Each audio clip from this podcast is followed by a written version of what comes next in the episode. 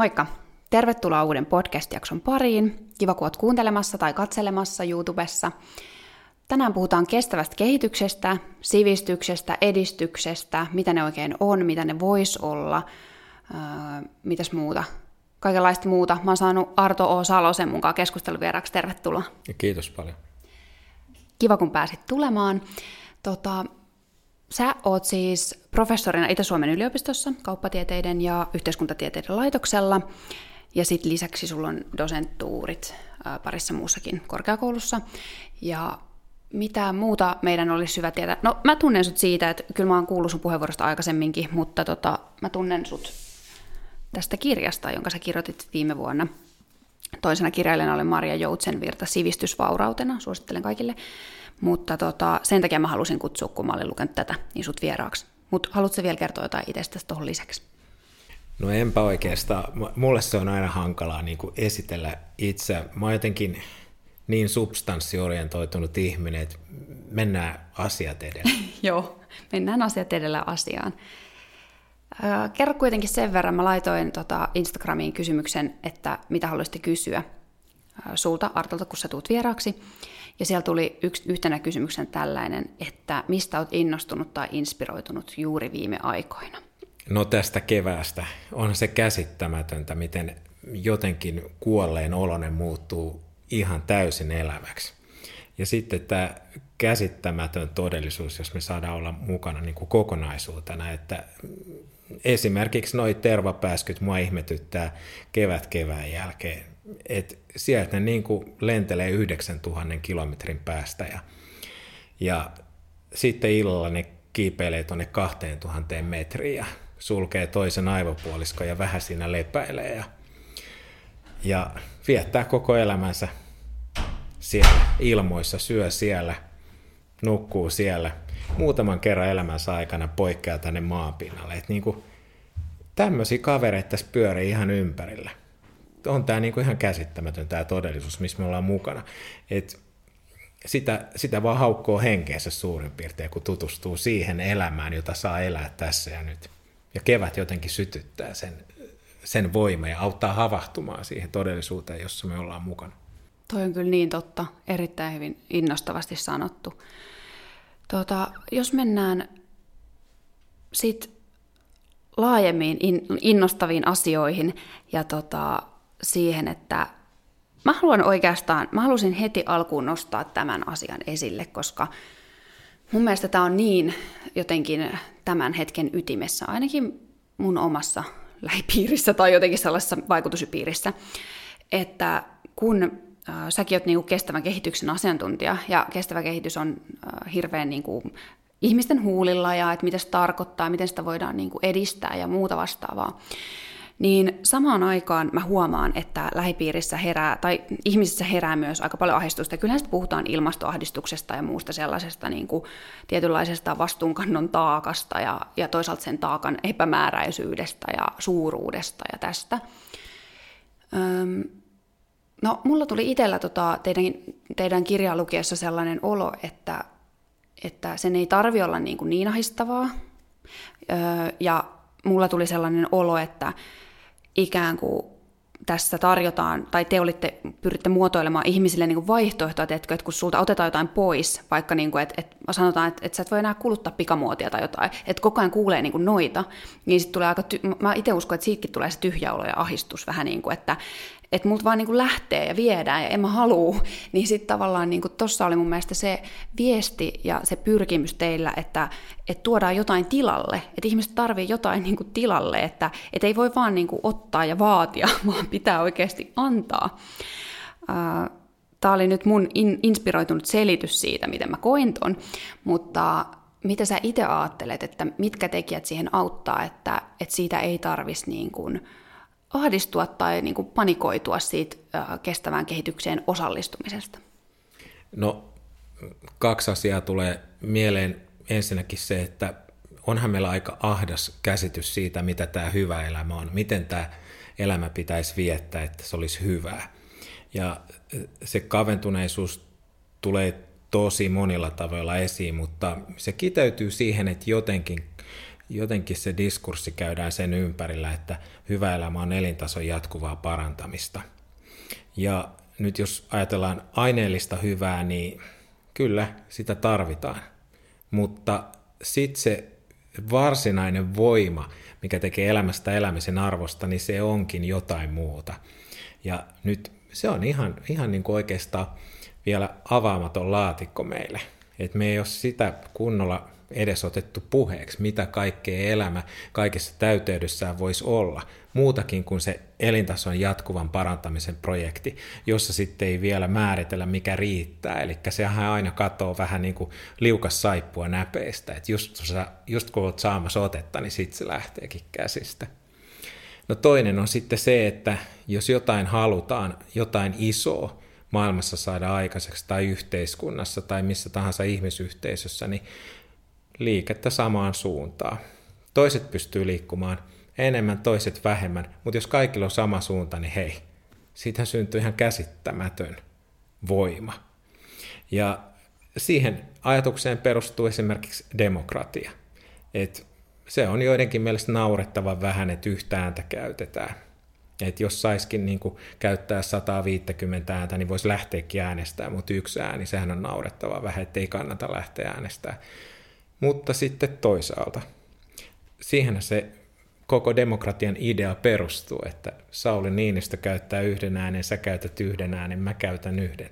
Ei enempää, ei vähempää, sillä mennään ja sitten katsotaan, mikä olisi se suunta, mihin yhteiskunta lähtee liikahtamaan.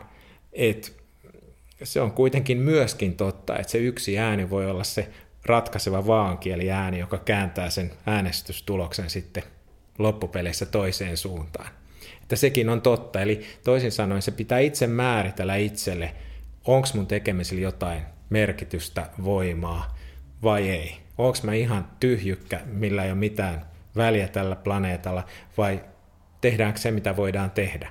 Että aina voidaan selittää ulos se, ettei millään ole mitään väliä, koska jos ajatellaan sitten isosti, Mm. Niin tämä on tämä sininen planeetta tässä meidän aurinkokunnassa yksi planeetta, onhan näitä muitakin planeettoja.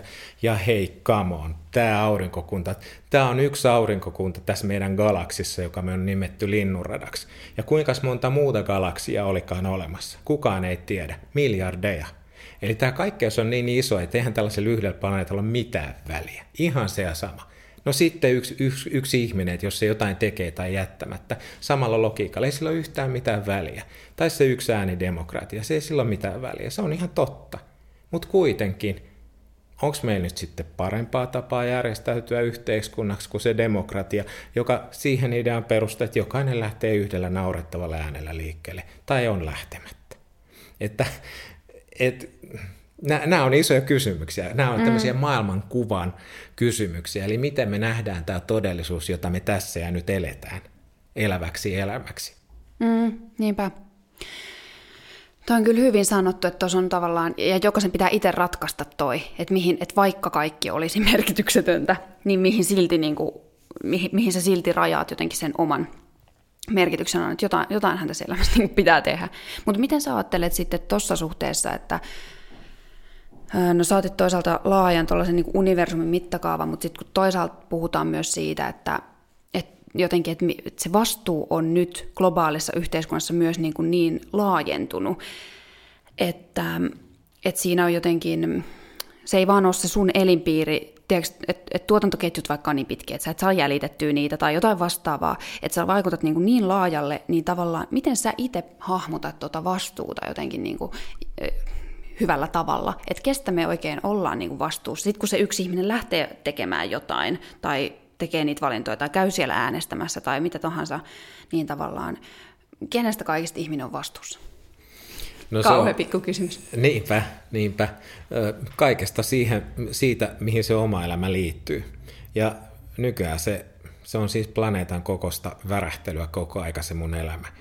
Ja se on se hankaluus. Et jälleen tullaan siihen, että sen voi selittää, ettei sillä ole mitään väliä, mitä mä teen tai jätän tekemättä. Tai sitten voi ajatella, että hetkinen, jos mä liityn kerran niin moneen asiaan, niin silloinhan sillä todellakin on väliä, mitä mä teen tai jätän tekemättä.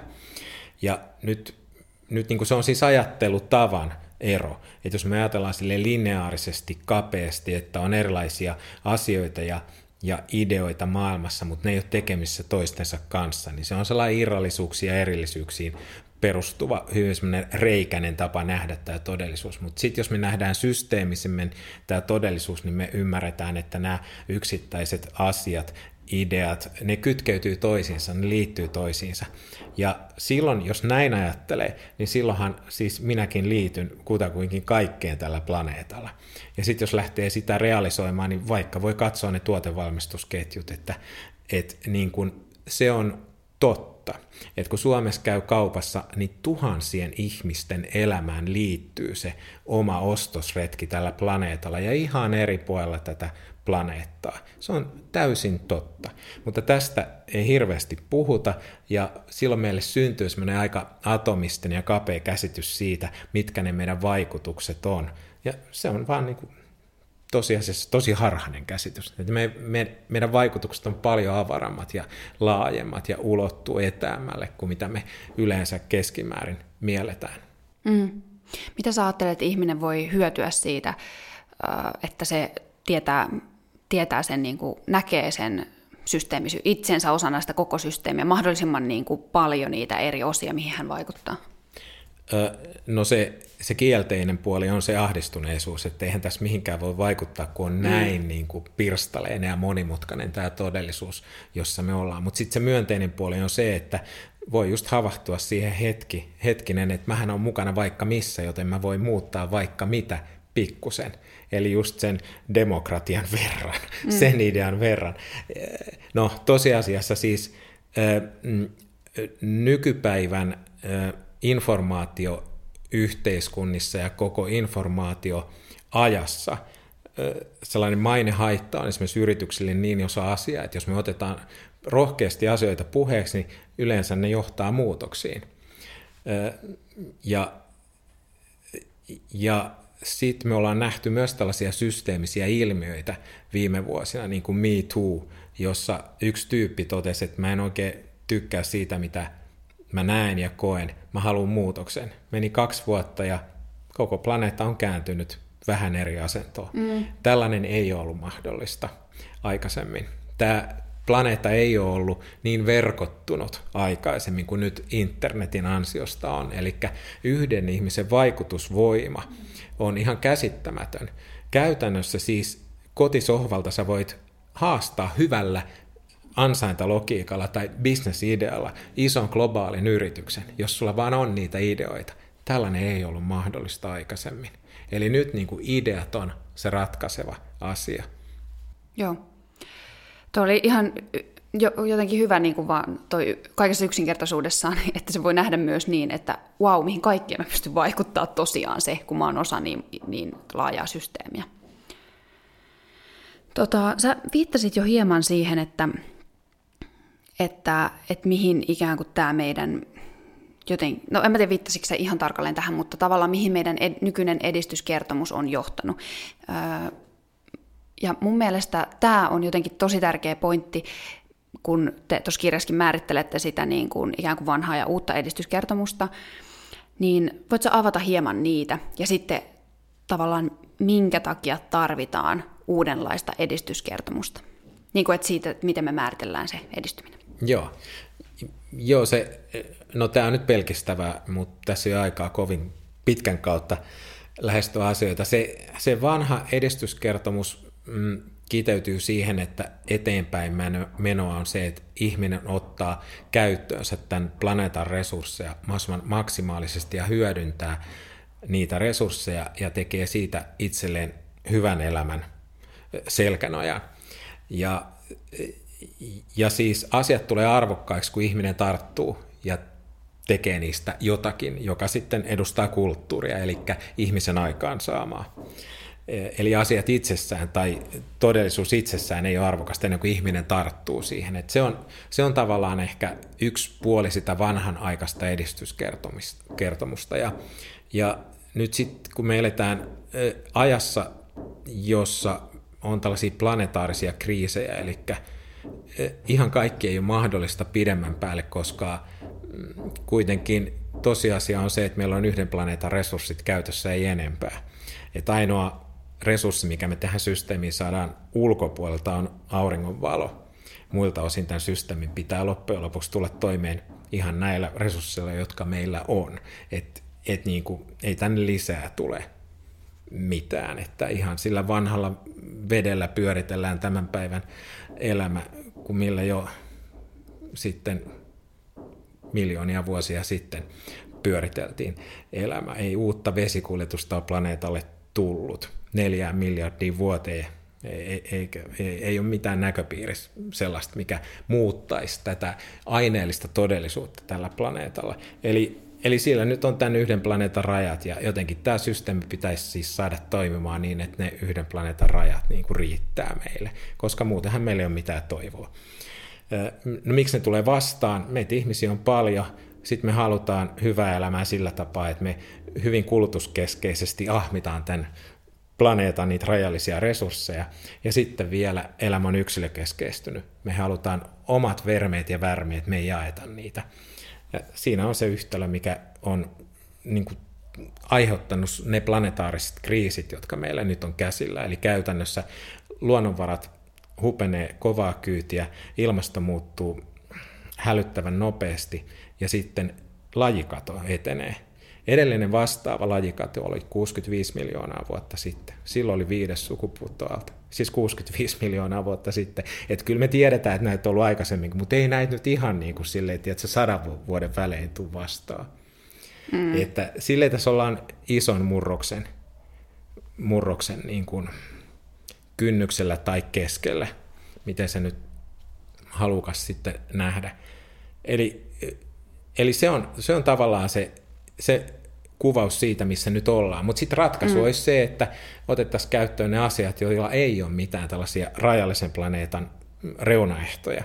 Eli kysyttäisiin, mikä mun elämästä tekee elämisen arvosta, mikä sun elämästä tekee elämisen arvosta, mikä homo sapiensin lopulta sytyttää kaikkeen täyteyteensä, mikä, mikä meidät nostaa siihen ylväyteen, joka homo sapiensille on niin kuin parhaimmillaan niin kuin mahdollista. Ja kyllä silloin palataan niin kuin aineettomiin asioihin, joita voidaan ihan rauhassa lisätä. Et vanhoissa kulttuureissa, jos siellä kysytään, että niin kuin mikä siitä rikkautta ja köyhyyttä on, mikä on rikkautta, mikä on köyhyyttä, ne sanoo yleensä, että jos elämän ilot ja surut voi jakaa, niin on rikas.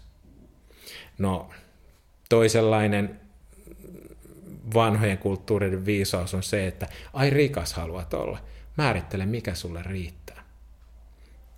Mehän ei sitä määrittelyä tehdä, koska se olisi suorastaan vallankumouksellinen ajatus, jos, jos jokainen suomalainen määrittelisi, mikä hänelle riittää, eikä enää hamuaisi uutta ja enemmän, niin meidän pitäisi koko hyvinvointijärjestelmä rakentaa toisilla tavoin. Mm.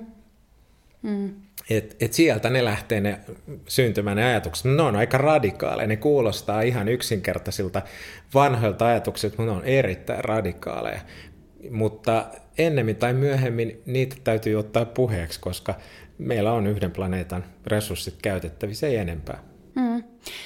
Miten me ollaan päädytty sun mielestä tähän tilanteeseen, että se on radikaali ajatus?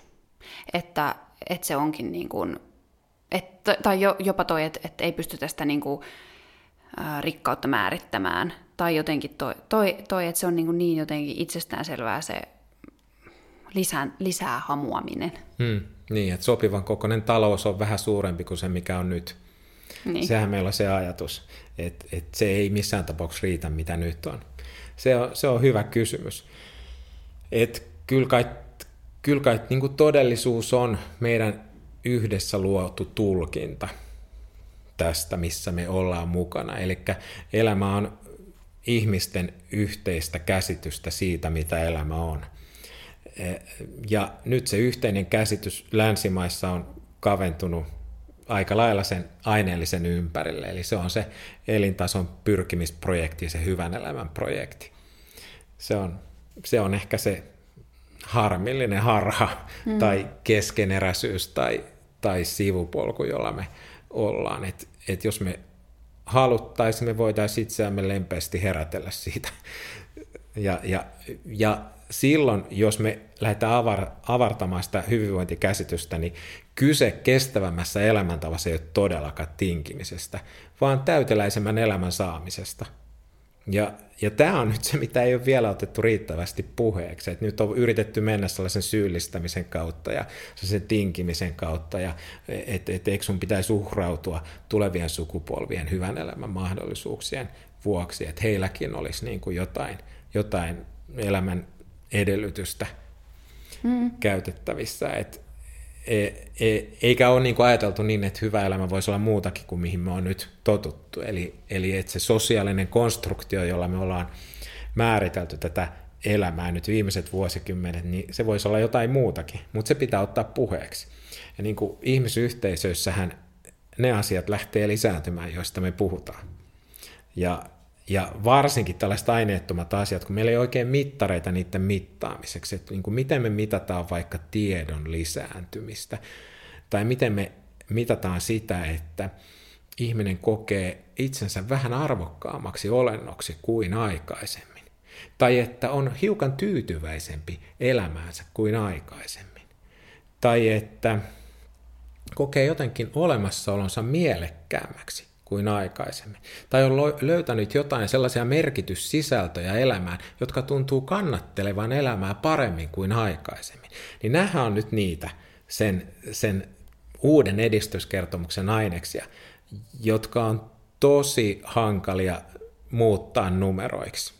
On mahdollista muuttaa numeroiksi, mutta me ei ole totuttu. Me ei ole tehty sitä, sitä retkeä vielä, että me olisi niin kuin operationalisoitu näitä asioita niin, että me pystyttäisiin muuttamaan niitä numeroiksi. Ja sitten toiset sanoivat, että ne alkaakin olla jo niin isoja asioita, että jos niitä operationalisoit, niin ne lähtee häviämään, ne, ne, ne tyhjentyy jotenkin, ne pienenee, okay. ne ei ole enää sitä kaikkea, mitä ne voisi olla. Toisaalta sitten aina, aina ihmisen tavassa tarttua todellisuuteen tarvitaan sanoja, termejä, käsitteitä, ja sitten kun me jotain käsitettä käytetään, niin se ilmiö, josta me sitä tiettyä käsitettä käytetään, niin se tuppaa kyllä vähän kaventumaan sen mm. käsitemäärittelyn takia. Mutta eihän me saada kiinni tästä isosta todellisuudesta muuten, jos meillä ei ole sanoja, termejä, käsitteitä. Mm. Me tarvitaan välttämättä niitä. Mutta sitten samalla se olisi varmaan hyvä muistutus, että samalla kun määrittelet jotakin, niin sä katsot sitä tietystä kulmasta sitä asiaa ja ne muut katsantokannat jää huomaamatta ehkä, jos mm. et sä pidä ittees oikeasti niin kuin tosi valppaana sen suhteen, että maailma voi olla jotain muutakin kuin ne tulkinnat, joihin me on totuttu. Mm, niinpä. Ja tuo on mun mielestä hyvä silleen, että kun miettii ihmisiä, niin eihän kukaan periaatteessa tavallaan niin kuin kaikki allekirjoittaa, ei kaikki, mutta ihmiset allekirjoittaa sen, että, että, että pitää saada vielä vähän lisää. Pitää saada vielä lisää rahaa tai materiaa tai jotain vastaavaa. Ja sitten toisaalta, kyllä, kyllä mä ajattelen, että suurin osa ihmistä samaan aikaan myös ajattelee sille, että, että se ei ole se elämän tärkein asia. Että niin kuin jotenkin, en mä tiedä, onko tämä oikeanlainen jotenkin tulkinta, mutta tavallaan ihmiset ikään kuin elää eri todellisuudessa, mitä kuitenkin ajattelee. Koska sitten jos laitetaan niin kuin selkä seinää vasten, että mikä on sulle oikeasti tärkeää, niin ei sitten ihmistä saa. Kyllä raha on tosi tosi välineellinen siinä kohtaa, mutta silti me eletään erilaista arkea. Joo, toi on hyvin kiinnostava äh, havainto ja jotenkin niin totta. Kiirehän on yksi näitä tällaisia ilmiöitä. Me, me kaikki kerrotaan, kuinka me inhotaan kiirettä. Mutta sitten, mm, jos, mä, jos mulla joku soittaa ja mä lähdenkin kertomaan sellaista tarinaa, että kaikki on tosi lepposaa ja mihinkään ei ole kiirettä ja aikaa on, niin se ei ole niin vetävä kertomus yleensä. Mä en saa tunnustusta omasta arvokkuudestani sillä kertomuksella niin hyvin kuin kertomalla sitä kiireen kertomusta, että hei, tässä on pikkasen projekteja päällä, että, että puhutaan lyhyesti, lyhyesti. Sieltä alkaa tulla sen tyyppistä feedbackia, että sä oot, sä oot arvostettu asiantuntija, sinua kysytään, sinulle on tarvetta maailmassa. Ja, ja jokainen tarvitaan tunnustus arvokkuudestamme. Eli, eli mä sanon kyllä, että inhoan kiirettä ja sitten kuitenkin, kun mä pidän kiirepuhetta yllä, niin mä saan sen, mitä mä homo sinä tarvitsen, eli tunnustuksen arvokkuudesta. Että nämä on niin paradoksaalisia Joo. asioita. Mutta hei, näistä me päästään eroon, jos me otetaan näitä puheeksi vaan riittävästi. Että mm. nämä on niitä sellaisia vääristymiä, joita meillä on. Me ollaan kaikki keskeneräisiä, meissä on kaikissa heikkoutta, mutta hei, kaikissa on myös vahvuutta. Et, et kyse on nyt taas siitä, miten päätät maailmaa katsomaan. Mm. Niinpä. Me ollaan niin, niin viehättyneitä kaikesta kielteisyydestä ja sellaisesta negatiivisuudesta ja synkkyydestä. Ja se on ehkä ollut meillä, meillä niin kuin sellainen selviytymisstrategia tai evoluution mukanaan tuoma asia, joka on auttanut meitä pärjäämään, pysymään hengissä, että me nähdään vaaroja sielläkin, missä niitä vaaroja ei ole. Mm, niinpä, todellakin justiin noin. Joo. Mitä sä siitä ajattelet, että jos, tai mitä ne muut vauraudet on? Nyt jotenkin, koska nyt niitä vaurauksia kehii, niin kuin, että mitä voisi lähteä niin kuin, tavoittelemaan sen sijasta, tai mi, mi, millaisia suuntaviivoja sä siihen antaisit. Tuossa tuli jo tietenkin toi vähän niin kuin toi sosiaaliset suhteet tuli ikään kuin tuossa jotenkin vähän sivuttua. Haluatko avata sitä tai sitten jotain muita? Ainakin, ainakin mä just, just luin tuosta kirjasta toi aika on yksi aika merkittävä, että se olisi niin kuin sellainen vauraus, joka ei oh, hupene. Sitä on ja sitä on ja se, se on tavallaan sun kokemus siinä ajassa, mikä sitten määrittää, että onko sitä myös paljon. Ja mä itse ajattelen, että toi on yksi sellainen vauraus, mitä mä oon pyrkinyt lisäämään mun elämässä, kun mä yhtäkkiä tajusin joku aika sitten, että mitä hitaammin mä teen asioita, niistä enemmän mä niin kuin sitä enemmän mulla on jotenkin aikaa. Mä en, osaa, mä en ole niin hyvä sanottamaan sitä, mutta tavallaan se, se kokemus oli siitä, että okei, että mitä itse asiassa munhan pitää saada äkkiä elämään vähemmän asioita, koska tavallaan jotenkin sille, silloin mulla tulee niin kuin enemmän asioita siihen el- Mä koen ne paremmin. Jo, jotain tällaista siinä on. Toi on ainakin sellainen, minkä mä oon oivallukset tehnyt viime aikoina, mutta mitä, mitä muuta tai haluatko tuosta sanoa? No niin, jos, jos ajasta puhutaan, niin se läsnä oleminenhan vaatii sitä ajan pysäyttämistä. Ja nyt se nyt va, vaikka kuinka yrittäisi väittää muuta, niin, niin se on, että eilistä ei mitenkään pysty elämään enää uudestaan. Ja huomista, että ei voi saada tähän hetkeen. Eli se, mitä meillä jää, on tämä hetki. Ja silloin kannattaa siis läsnäolo lisätä. Ja jos, jos lähtee sille läsnäolon lisäämisen tielle, niin itse asiassa tuntumaksi alkaa muodostumaan sen tyyppinen, että tässähän me tehdään aikaa. Mutta mut se on hirmuisen vieras ajatus tietenkin meille, jotka on tehnyt sellaisen tulkinnan ajasta, että se, se on niin kuin ehtyvä asia, joka alkaa ja loppuu ja pikkuhiljaa se lähestyy loppuun ja kiire tässä tulee. mutta ehkä, ehkä siinä kuitenkin, niin kuin, siis ratkaisu, jos meillä on rajallinen planeetta, niin ratkaisu ei siis ole tehottomuus, koska se on tuhlaamista. Eli jonkinlaista tehokkuutta me, tehokkuutta me tarvitaan ja resurssien niin kuin viisasta käyttöä. Ja siinä mielessä niin kuin, ei meidän ehkä sellaista lineaarista aikakäsitystä kannata hukata, mutta sen rinnalle niin kuin, kyllä olisi hyvä, jos me haluttaisiin olla sitä kaikkea, mitä homo sapiens pystyy olemaan, koska me voidaan olla vaikka mitä, mutta mutta mut se on sivistyshaaste siis, niin, niin, niin meillä on käytössä kuitenkin aika vähän tässä kapasiteettia ja meillä on aika ahtaat maailmantulkinnat, mutta jos me haluttaisiin olla jotain enemmän, niin sitten me ehkä kannattaisi lähteä haastamaan sitä meidän lineaarista aikakäsitystä, joka, joka on kuitenkin vain yksi tapa tulkita tätä maailmaa ja ajankulua ja mennään ehkä sinne syklisempään suuntaan, missä sitten lähestytään sitä ajatusta, että tässähän me tehdään aikaa.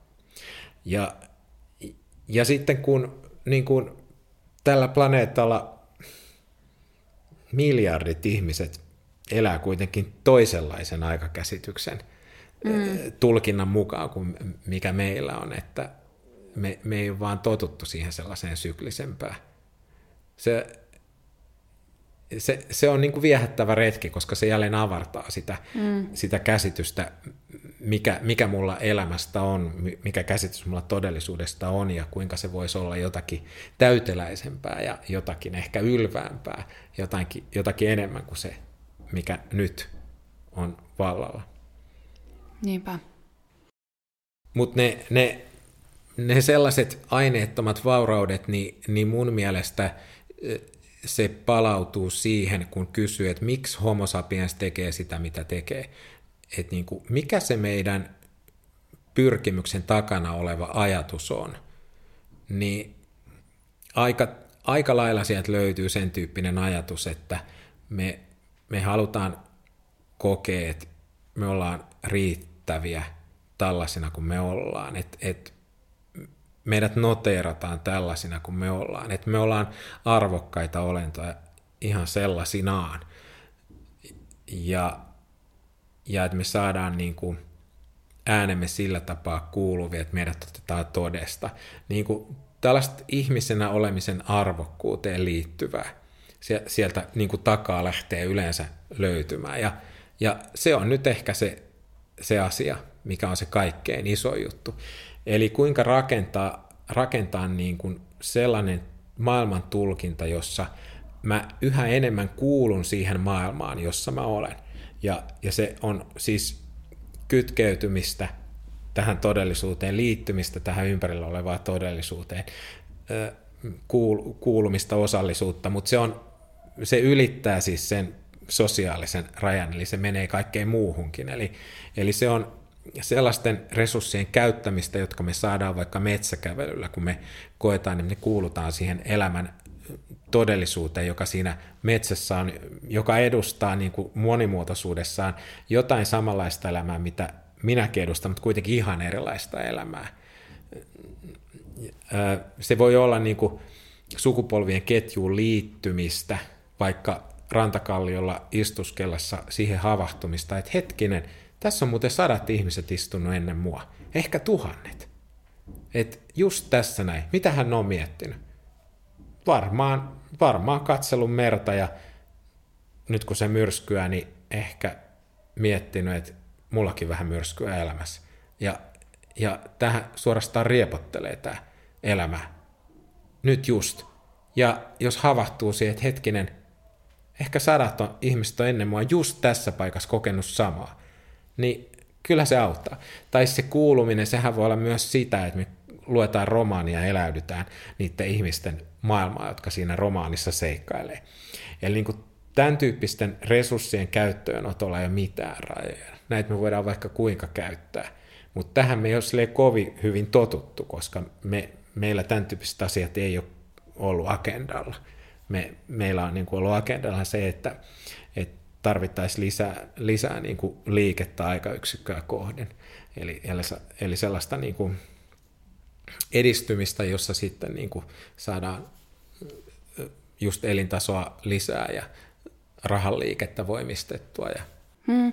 Tuossa tulee ihan sellainen olo vähän niin kuin, täysin tuli nyt vaan mieleen, että, että ikään kuin ihmiskunta olisi vähän niin kuin vielä, tai ainakin tämä länsimaalainen tai suomalainen yhteiskunta, että olisi vähän niin kuin vielä jotenkin sellaisessa hätätilassa tai paniikissa. Tiedätkö, vaikka jos ihminen on jo tyyliin, jos ihminen laihduttaa, että se on sellainen, että laittaa kehon hälytystilaan, ja sitten sen jälkeen, kun sä pääset ruualle, niin sä vaan niin kuin, tiedätkö, syöt kaikkea ja pitkään ja koko ajan, koska se on niin kuin puutostilassa. Onko tässä niin kuin joku sellainen ikään kuin samantyyppinen, että jotenkin et, et jotenkin ei ole ollut, on ollut jotenkin niukat ne perustarveresurssit jossain vaiheessa, ja sitten on löydetty niin kuin se kultakaivos sieltä, joka on ollut niin kuin raha ja ää, niin kuin markkinatalouden mekanismeilla jotenkin sen lisääminen ja vaurastuminen, ja sitten ihmiset on niin kuin vähän niin kuin jäänyt se, vaikka se niin kuin meni jo silleen, niin kuin, että et sä oot niin kuin, sä et ole enää niin kuin, silleen kärsin nälkä, että easy, niin kuin, että ota, ota rauhassa ja mieti, mitä kaikkea onkaan. Että jotenkin tuntuu siltä, että tuollainen paniikki jotenkin vieläkin päällä.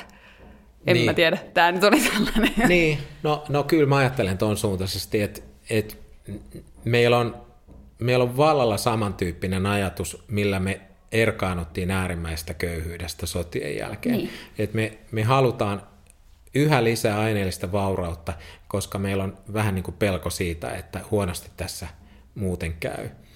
Ja, ja se perustuu siihen, että huonostihan tässä käykin, jos hyvinvoinnin näkee niin kapeasti kuin me nähdään, koska se on siis mahdottomuus niin kuin kovin montaa sataa vuotta enää niin kuin lisätä sitä aineellista vaurautta, kun sitä niin kuin yritetään niistä samoista resursseista luoda.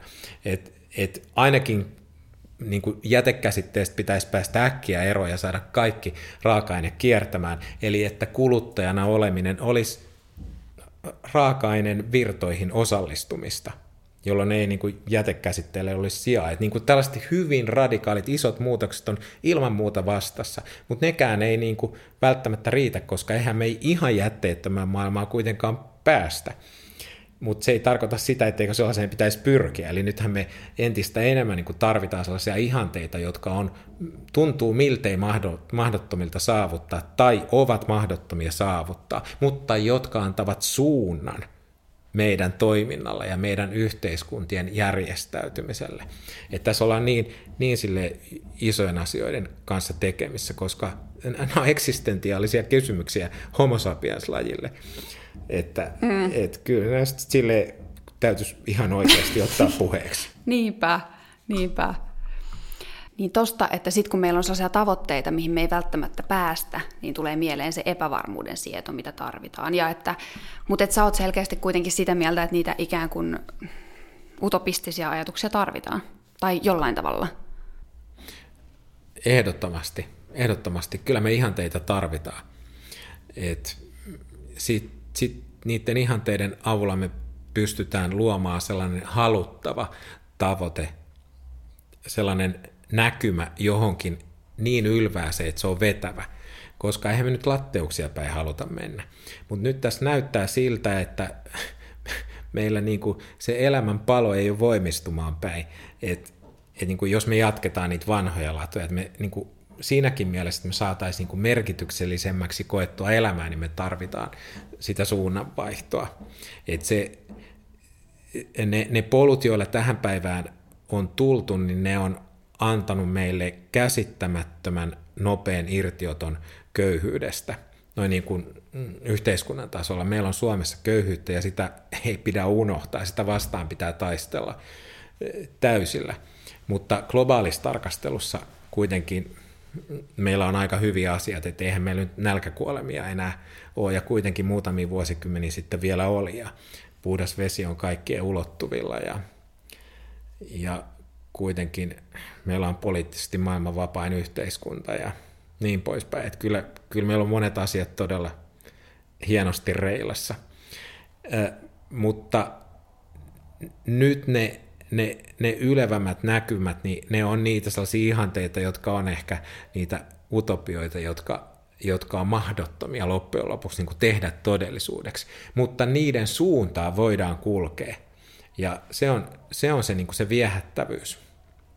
Ja sitten meillä on niinku teknologiat, jotka auttaa meitä kulkemaan ripeästi siihen suuntaan, joka me on niinku todettu hyväksi suunnaksi. Mutta teknologiat ei kerro meille sitä suuntaa. Mm-hmm. Se, on se, se on se ongelma, että meidän pitäisi itse määritellä se suunta, ja siksi tässä tarvitaan nyt sellaista sivistymisprojektia, että me ihmiset niinku, otetaan sitä omaa ainutlaatuisuuttamme käyttöön entistä enemmän ja valjastetaan se hyvyyden, totuuden ja kauneuden puolustamiseen, me saataisiin sitä lisää, että tulevaisuuden toivo palautuisi, ettei, ettei tulevaisuus näyttäisi synkältä, että senhän pitäisi olla haluttava ja sen pitäisi olla sille viehättävä sen tulevaisuuden, että se antaa tälle päivälle sellaisia niin kuin, niin kuin voimia lähteä tavoittelemaan ja tekemään todeksi sitä näkymää, joka meillä siinä tulevaisuudessa on. Niinpä, hyvin sanottu.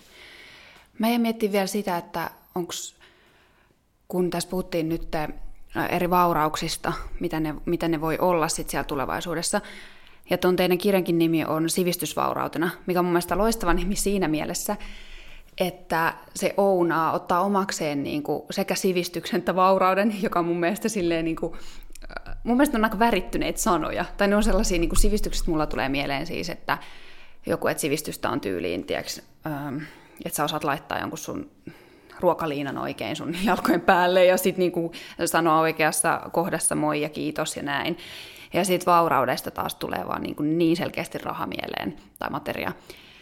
Niin sit, kun, mutta sitten kun ne yhdistää sivistysvaurautena, sitten voi tulla jotain kiinnostavaa. Mutta miten sä itse määrittelisit sen sivistyksen, koska selkeästi se on yksi kans oleellinen ehkä tavoiteltava? Se olisi, se olisi omaksi itseksi tulemista, että subjekti niin kuin pystyisi olemaan kaikkea sitä, mitä omista lähtökohdista käsin parhaimmillaan voi olla. Osana sitä yhteisöä, johon kuuluu, osana sitä yhteiskuntaa, johon kuuluu, ja nykyään osana sitä planeettaa, jonka kansalainen on. Eli tällainen planetaarinen kansalaisuus kuuluu siihen sivistyskäsitykseen nykyään ilman muuta, koska meidän vaikutukset on planeetan kokoisia. Et, et, mm, se, se pitäisi tehdä, että et purkas auki sellaisen keskiverto suomalaisen kauppareissun vaikutukset. Koska se on yli tuhanteen ihmisen varmasti tällä planeetalla ja ihan kaikkialla, että et, että jotenkin, jotenkin sellainen planetaarinen kansalaisuus siellä sen uuden sivistyskäsityksen ytimessä on. Ja sitten tulla kaikeksi siksi, miksi omista lähtökohdista käsin pystyy tulemaan luontevasti, mikä on kaikille ihmisille vähän eri asia. Ja sitten olla sellaisena olentona tekemässä jotain, jotain sellaista elämisen arvosta ylvästä tulevaisuutta, eli käyttää sitä omaa ainutlaatuisuuttaan hyvän puolesta toimimiseen niissä yhteisöissä, siinä yhteiskunnassa ja tällä planeetalla, jolla elää. Eli, eli siinäkin ne, ne yhteydet ja niiden kytkösten tunnistaminen on olennaista. Ja silloin kun on kytkös johonkin, niin silloin mä otan vastuun siitä. Ja ilman kytköstä mulla ei ole myöskään sen asian tuomaan merkitysnäköalaa mahdollista niin kuin Mm, kokea ja, ja nähdä. Et, et niin kuin se kytkeytyminen monilla eri tasoilla ympäröivään todellisuuteen on sen uuden sivistyskäsityksen ihan ytimessä. Erittäin mielenkiintoista ja inspiroivaa. Joo. Tota, mitä sitten? Mm, sivistykseen liittyy mun mielestä oppiminen, niin kuin tuohonkin, mitä sä äsken sanoit, niin myös siihen sivistykseen. Oppimisesta toisaalta myös puhutaan aika paljon ehkä tällä hetkellä, tai mulla on sellainen fiilis, että oppiminen on, on niin kuin, se on jotain, jotain pääomaa kanssa, niin kuin, että, että pystyy ja osaa ää, ja oppii. Mutta millaista oppinut on sun mielestä, millaista oppimista sun mielestä kaivattaisiin niin kuin lisää? Mikä olisi sellainen hmm. jotenkin niin kuin, tervetullutta.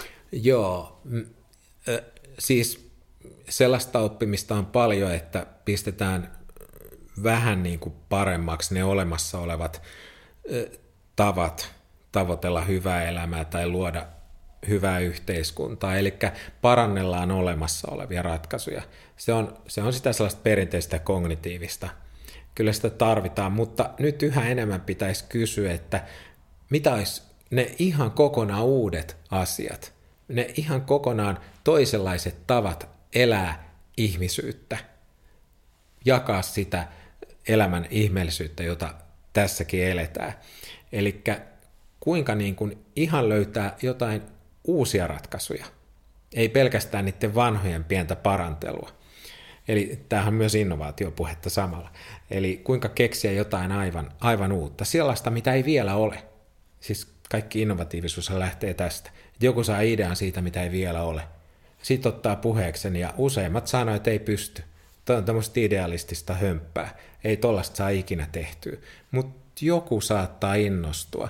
Ja sitten voikin olla, että se on just se kova juttu. Että et kyllä me niinku tarvitaan niitä ajatuksia, jotka edustaa sitä, mitä ei vielä ole. Se on nyt sitä tosi radikaali oppimista, mutta ehkä kaikkein radikaalinta olisi se, että haastaisi näitä omia ahtaita maailmantulkintoja, että ei meistä kukaan nyt tässä tämän, tämän universumin napa ole, että, että me voitaisiin pikkasen niin kuin avarammenkin nähdä asioita, jos haluttaisiin avartua. Että et, et miten me päästäisiin olemaan täyteläisemmin kaikkea sitä, mitä me voidaan olla. Eli tällaista ihan, ihan niin kuin transformaalista oppimista, joka, joka niin kuin kertakaikkisesti havahduttaa meidät niin kuin uudenlaisten maailman mahdollisuuksiin. Et, et siellä siellä niin kuin ehkä ne on Eli, eli toisin sanoen se kognitiivinen on sitä, että parannellaan olemassa olevia ratkaisuja yhteiskunnan tasolla, niin todetaan, että kaikki on jo valmista nyt vaan, tai niin kuin olemassa, että nyt vaan vähän näitä pistetään paremmin toimiviksi. Ja sitten tämä tällainen metakognitiivinen lähtee siitä, että hetkinen, voitais, voitaisiko me ihan kokonaan toisenlaisia juttuja kokeilla. Että kokeilla yhteiskunnassa jotain sellaista yhteiskuntarakennetta, jota ei vielä ollut olemassa – että kokeillaan vaikka, vaikka perustuloa tai mitä hyvänsä muuta vielä paljon radikaalimpaa. Et sitähän voidaan kokeilla sopivan pienesti, ettei se nyt sitten niin tuu silmille, jos se onkin epäonnistunut se asia. Et me, me tarvitaan uudenlaisia kokeiluja paljon, koska me ei tiedetä välttämättä kuitenkaan kuinka mennä sitä uutta ja ylvästä kohden, mutta mut me tarvitaan niitä uusia ajatuksia.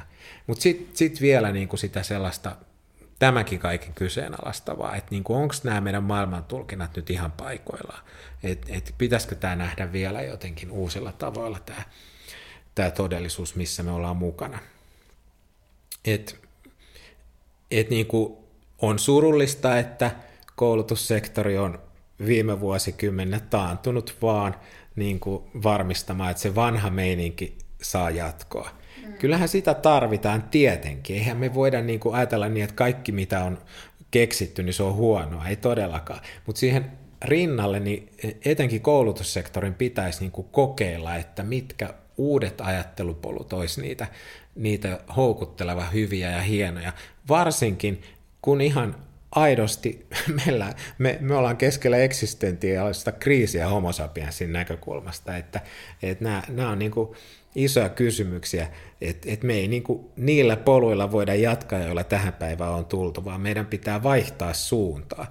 Ja varmaa on se, että jos me vaihdeta suuntaa, niin me päädytään juuri sinne, minne me ollaan kulkemassa. Että niin se nyt vaan menee. Mm. Että, et nyt kun me tiedetään, että ei, ei tämä toimi pidemmän päälle tämä polku, millä me ollaan, niin, niin hahmotellaan nyt sille yhdessä ja rauhanomaisesti ne muut näkymät. Ja mm. aletaan kokeilemaan niitä, tekemään niitä sitten todellisuudeksi. Että ei käy niin, että sitten me joudutaan paniikissa tekemään jotain kääntöliikkeitä. Että se, se ei olisi todellakaan kiva juttu. Mm, niinpä. Mä oon taas sellainen niin uhka-ongelma kesken siinä mielessä, että mä rupean heti miettimään, että minkä takia nyt kokeiluja ei tehdä vaikka sit suomalaisessa koulussa. Et periaatteessa ajattelisin, että on aika hyvät niin kuin resurssit ja valmiudet silleen niin kuin tehdä erilaisia kokeiluita, mutta onko se jotenkin sitten, että se on jotenkin niin pyhänä pidetty asia ja jotenkin, en mä tiedä, että ihmisille tulee sellainen olo, että kaikki mikä uhkaa niin kuin sitä tuttua turvallista, mitä meidän lapsillemme on aina tehty, niin on jotenkin omituista. En mä tiedä, mikä siellä haraa, mutta toi on hyvä kysymys tai siis hyviä nostoja.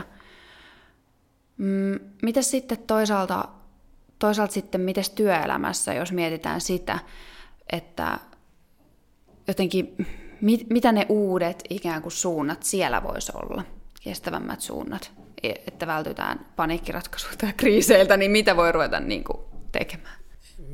No ehkä tähytä just auringon nousun aloihin, että mitkä on niitä aloja, jotka rakentaa reitin siihen ylvääseen tulevaisuuteen, joka on kestävä ja jonka varaan me voidaan yhteiskuntia tällä planeetalla rakentaa. Et, et ilma, ilman muuta niin kuin me tarvitaan ilmastoneutraaleita yhteiskuntia. Ja onhan se kiinnostavaa, että se on planeetan kokoinen siirtymä, joka on jo kovasti käynnistynyt. 130 maata on jo mukana.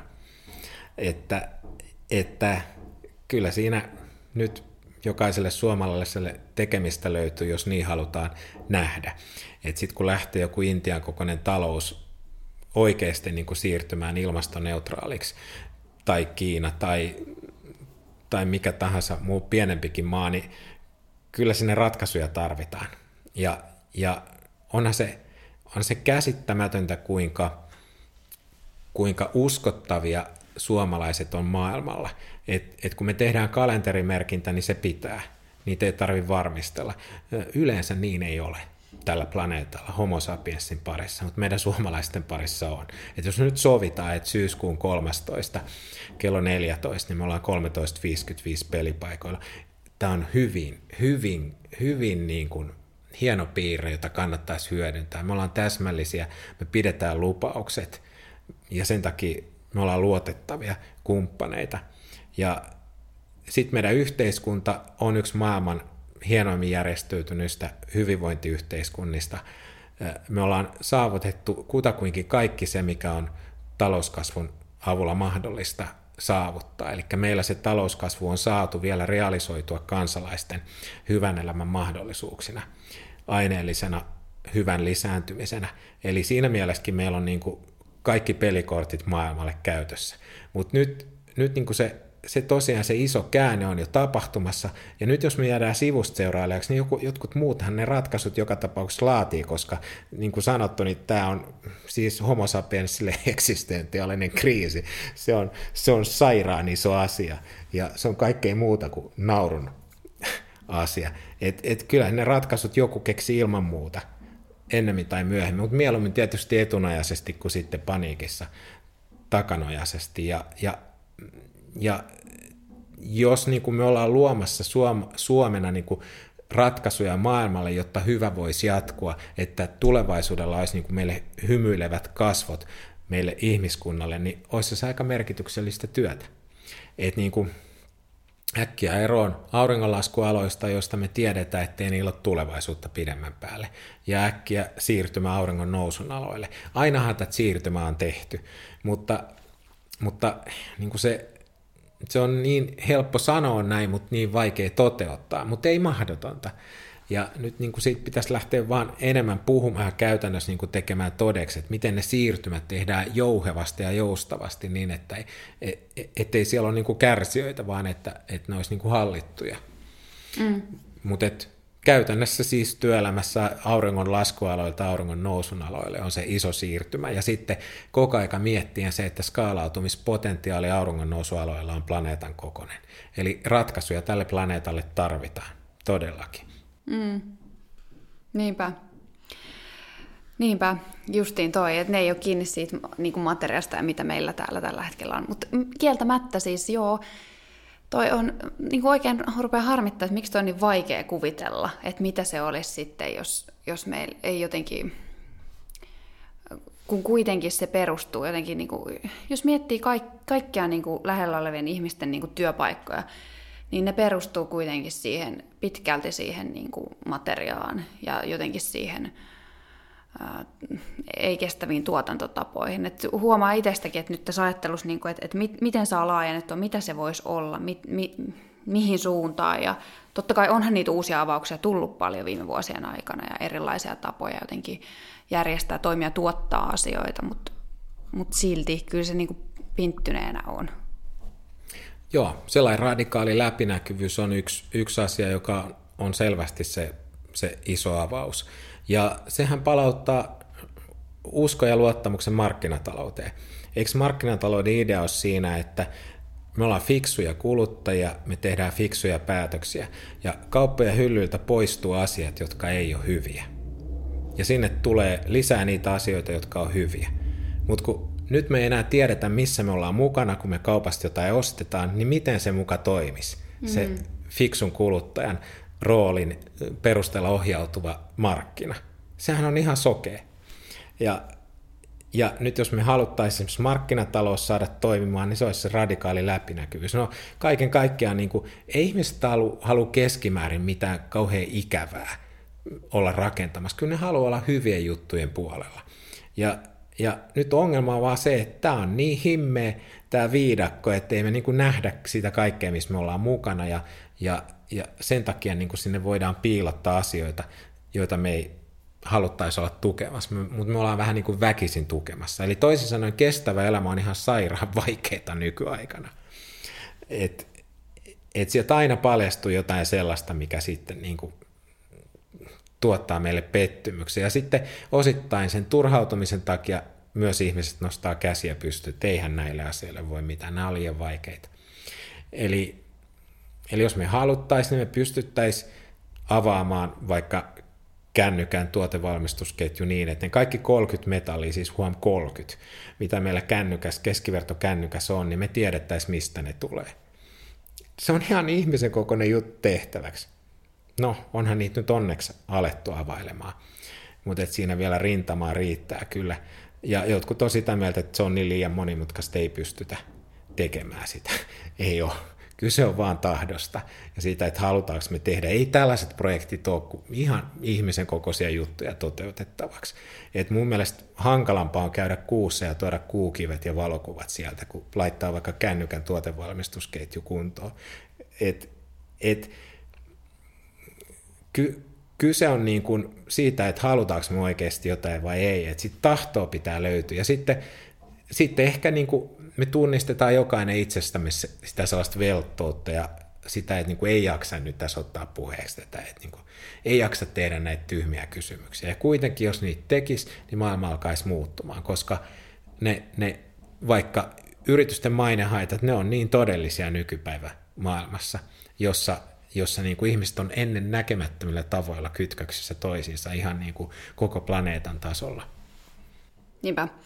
Hyvä esimerkki oli mun mielestä tältä viikolta jopa, kun äh, tyylin edellisellä viikolla somessa levisi sellainen joku termaseel, mä en tiedä satutko törmää, mutta sellainen hyktysten karkotin, jonka mäkin näin mökkireissulla kavereiden kanssa joku toisen.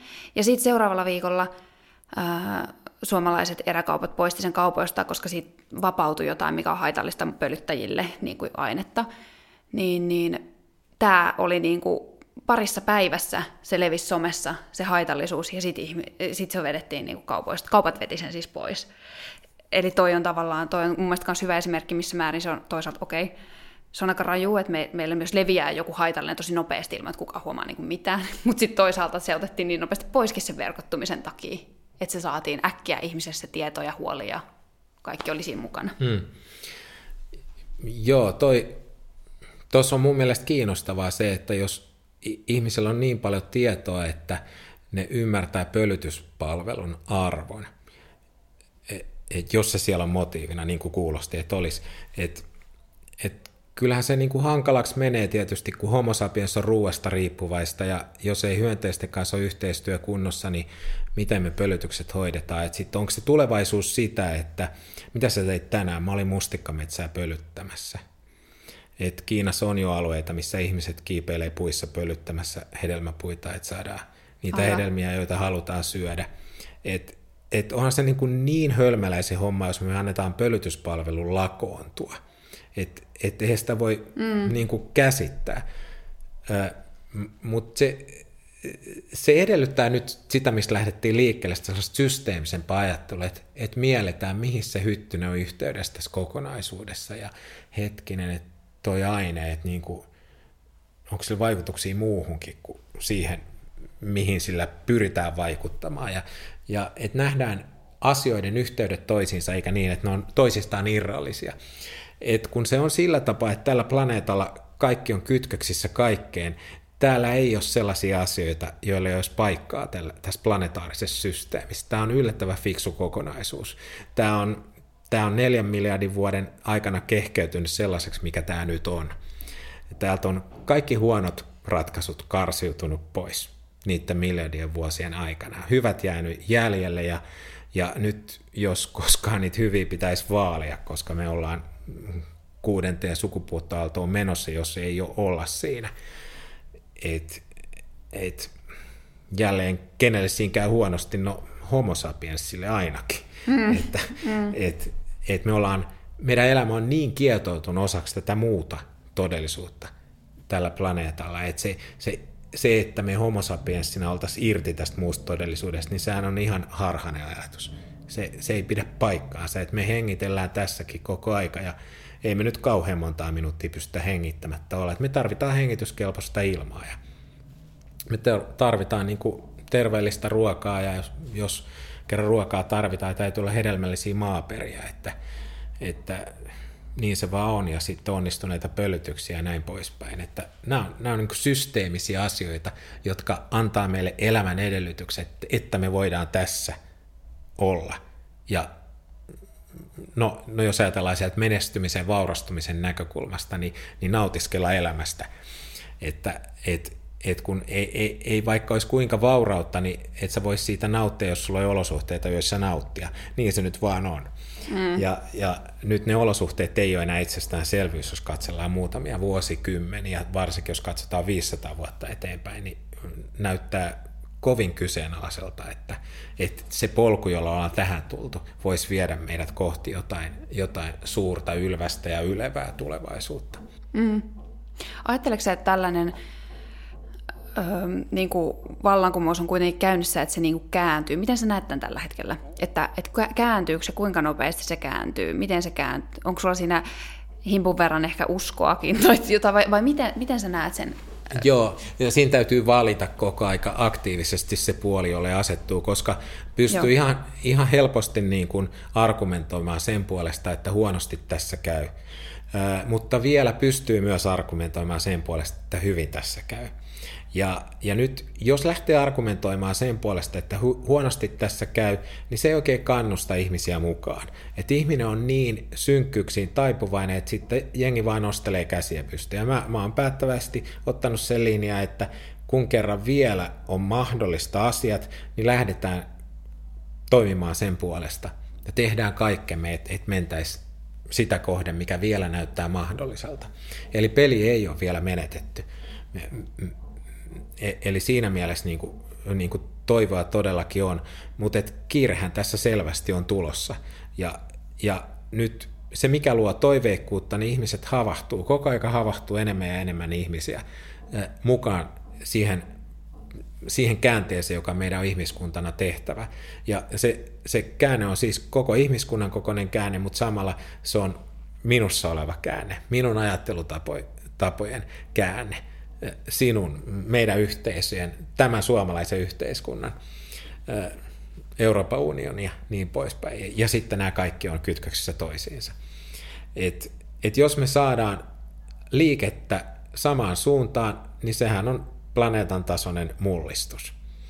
Vaikka sitten joku liikkuu ihan naurettavan vähän, mutta kun sitten jotkut toiset liikkuu paljon nopeammin. Ja nyt jos ajatellaan, että ketkä sen muutoksen voi tehdä, niin nehän on just meidän kaltaisia vauraita länsimaisia ihmisiä, joilla ei niitä nälkäkuolemia nyt ole ihan tässä viime viikkoina ollut.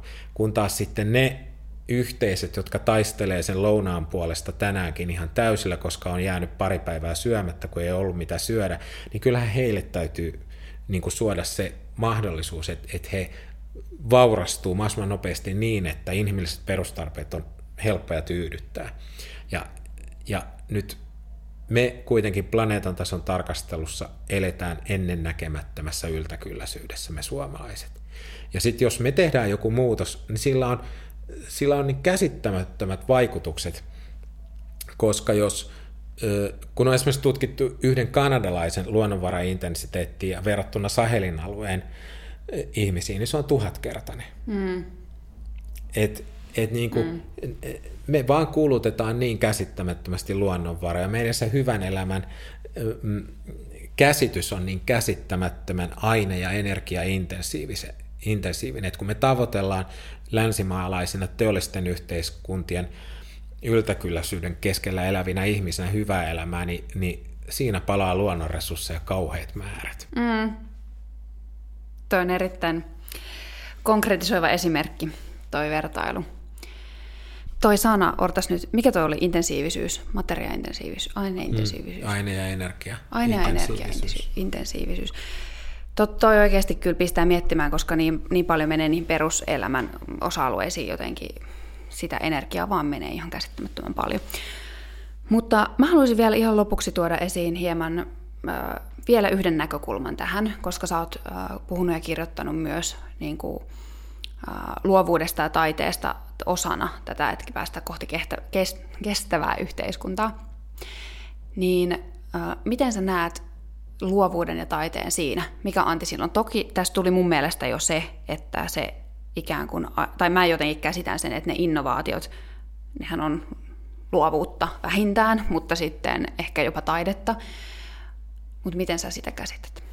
Joo, no jos ajatellaan, että, että se kaikenlainen eteenpäin meneminen on olemassa olevien ratkaisujen parantelua, joka on sitä ehkä köyhintä, se on sitä pelkästään kognitiivista parantelua, ja sitten olisi se metakognitiivinen, jolla, jolla kysytään kokonaan kysymyksiä, että hetkinen, pitäisikö tämä nähdä ihan toisesta valosta, että pitäisikö kehitellä ratkaisuja, joita ei ole ollenkaan olemassa, että tehdäänkö tässä ollenkaan uusia ajatuksia äh, todeksi, onko ne ideat fiksuja, joita me toteutetaan yhteiskunnassa, niin se alkaa edellyttää jo sellaista niin kuin havahtumista johonkin, sellaista pysähtymistä, hetkinen, onko tässä kaikki, nähdäänkö me kirkkaasti.